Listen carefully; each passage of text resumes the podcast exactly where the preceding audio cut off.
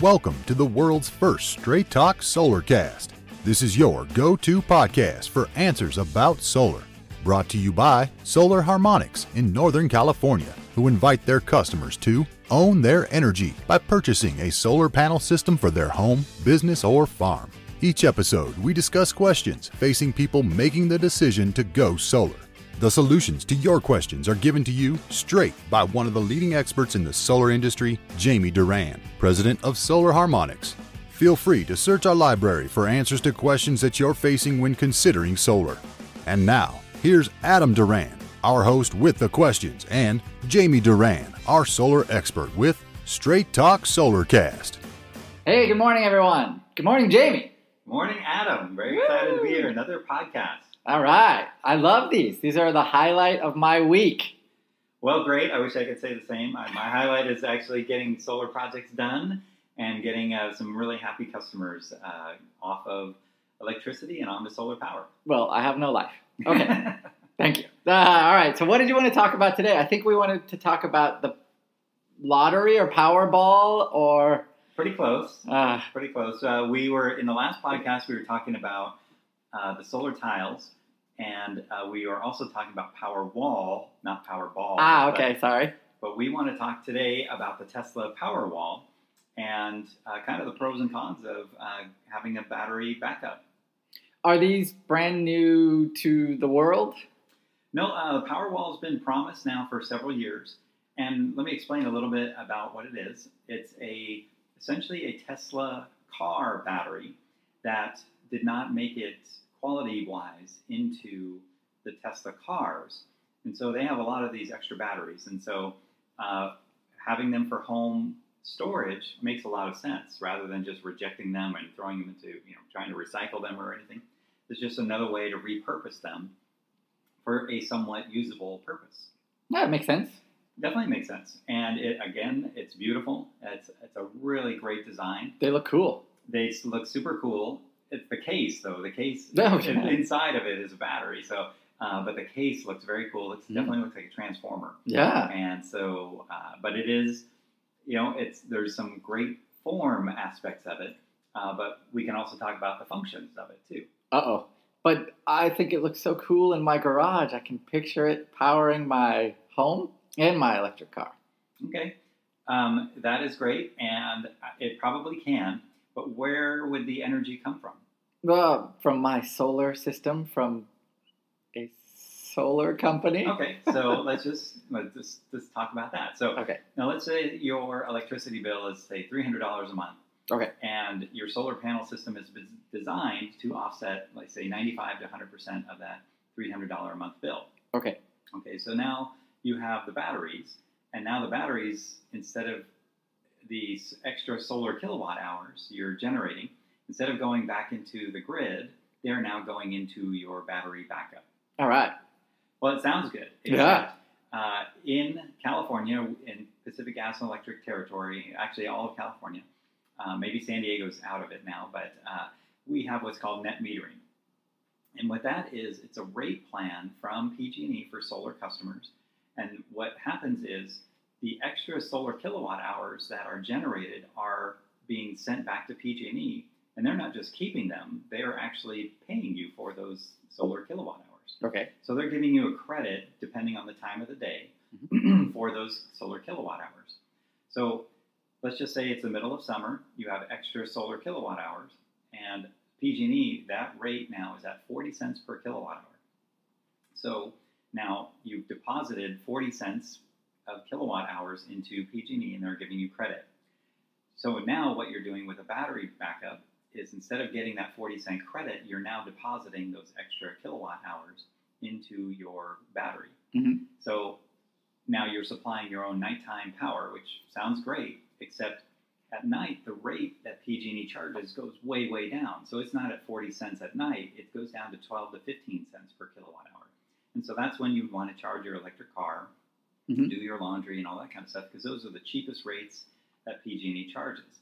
So I'm not a math guy, but I do understand that trading a 40 cent per kilowatt hour credit for a 12 to 15 cent credit or you know a kilowatt hour does not make a lot of financial sense. And so it's not I'm not seeing how financially this is a good move.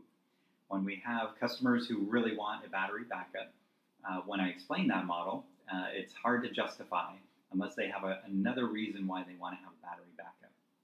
So if I'm in the suburbs and I want to have, and I want, I'm thinking about these, the, the, the Powerwall or a battery backup system, which is basically what it sounds like this is, then are these incredibly cheap? Well, it's not just incredibly expensive because these Oh. are lithium ion batteries, Okay.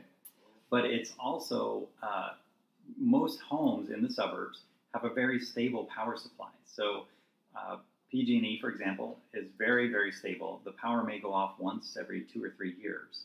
And so if you're using it as a battery backup, so you know, in case the power goes out, you want to have solar power Mhm. or have some kind of battery. That's certainly a valid reason, except if the power never goes out, then you have this really expensive decoration on the wall that you're never using, uh, but in case of emergency. The, the batteries don't last forever. They have about a 10 year warranty, 10 year lifespan. And that capacity, that battery goes down all you know, during that whole 10 years. It loses some of its capacity every year. Oh wow. Plus, the quoted price uh, for the Powerwall does not include installation. It doesn't include uh, uh, electrical work that needs to be done to make it uh, usable in your garage, and it does not include any inverter or any solar panels. So, it's it generally we've seen it's about thirteen thousand just for one Powerwall. So in sorry to interrupt, but Yeah, in, in, in my house, so if we'll go back to the three hundred dollar per month Yep. uh, PG&E bill, my electric bill. How many batteries would I need to install? Well, and that's another multi, you know, who it's because it's not just based on kilowatt hour now, it's based on when you use power and how much power you're using and how many amps your appliances are pulling. So, for example, a refrigerator uh, may pull one level, but a hair dryer that's run for 20 minutes in my house, I have three girls, uh, three ladies here, and uh, love to kill a lot of watts, and so. Uh, anyway, they they uh, that's those are massive power users, and so those will drain batteries really quickly. So it's kind of it's not an exact science, but they try and guess. In general, uh, you'd probably need two to three of these Tesla Powerwalls to power a uh, just a normal suburban home. Wow. So in, in they cost. You were saying the market price or the the quoted price is thirteen thousand. No, uh, No three thousand. Three thousand. I'm sorry. Three thousand per battery, but then it does not. That does not. You can buy the battery, but then what do you do? You have to have it installed. You, it has to be installed by an electrician. Yeah, I'm sure. Oh yeah, and so and those aren't free and all that kind of stuff. So it's uh, it's a bit of a outlay. But if people are getting batteries because they are you know out in the country where the power goes out you know once a month, then it may might make more sense. Hey, Albert, stop complaining about batteries. And but uh, for most people that have a stable power supply, then it, it's not it's not a great uh, use of resources. But in Hawaii, for example, when uh, they're not buying the power back, uh, the utility company is maxed out on the amount of power that they will buy back. Oh wow. Batteries are going to make a big difference. And when grids are stretched to the limit and there's often brownouts or blackouts, uh, then battery backup makes a lot of sense. There are other lithium ion battery technology companies that are really pushing and challenging what the Powerwall is. And so it, I will applaud uh, Tesla for opening the doors of the consumers that maybe a battery backup could make sense if they're not in a stable area for power. Uh, and when somebody does have an off grid, not connected to an electricity grid system, you know, for example, if they're, say, in Haiti or in Africa or India where there's no real stable power supply, or Mexico, Mhm. then a battery backup could be a great solution because the difference between a third world country and a second world country is uh, electricity, waste management, and uh, clean water. So that's where utilities and electricity, but each individual having their own electrical grid between solar power and batteries could really change the world. Wow. So for regular customers, it seems like the the return on the investment for one of these Powerwalls, it, I don't even know. Uh, if you're talking 10 cents, 10 cents, 10 cents stacking up, that'd be beyond 10 years to buy back one of these, Well, it- depending on usage. there is no payoff, and uh, so it's you're trading a 40 cent kilowatt hour. And so also you have to plan on adding more solar panels too, because you need more solar kilowatt hours generated to go into the batteries. So Ah, during the day, during the day, which is the only time they produce. yeah, the Got solar does not produce at night. Yeah, okay, that makes sense. It does. So in in our territory, PG&E. So we're saying that basically PG&E is our big battery. PG&E is like a real-time battery that pays you for the, the energy that it's receiving. Uh, so it's it's not a bad deal for solar customers.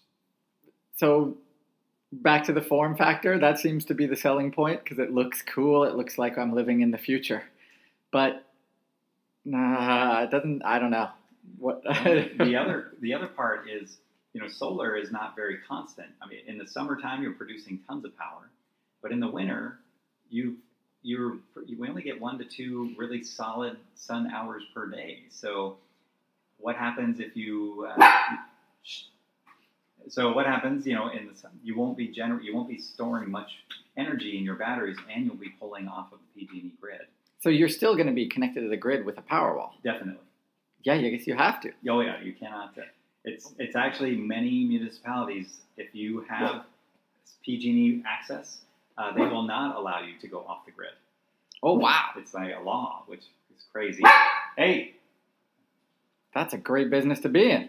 well it's great to be a monopoly for sure Yeah, wow. Oh wow. All right. I guess uh, is there anything else you want to add to this discussion? I will. I thank Solar City every day for really opening the eyes of the consumers for the opportunity to go solar, and uh, you know I really appreciate the the Powerwall, and you know again opening the eyes of the of the world really on the potential of solar power. So uh, it is not a dig on uh, Solar City or Powerwall or Tesla. Uh, I definitely applaud their efforts. And it, uh, without them, I would not have a business. So I really appreciate them, and I really appreciate PG&E. Wow. Oh yeah.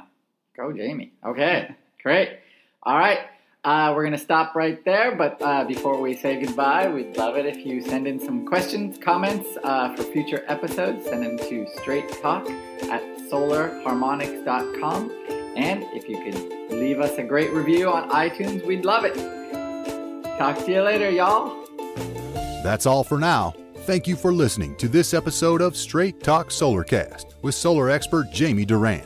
Join us each week for more answers to your solar questions. Speaking of questions, got some?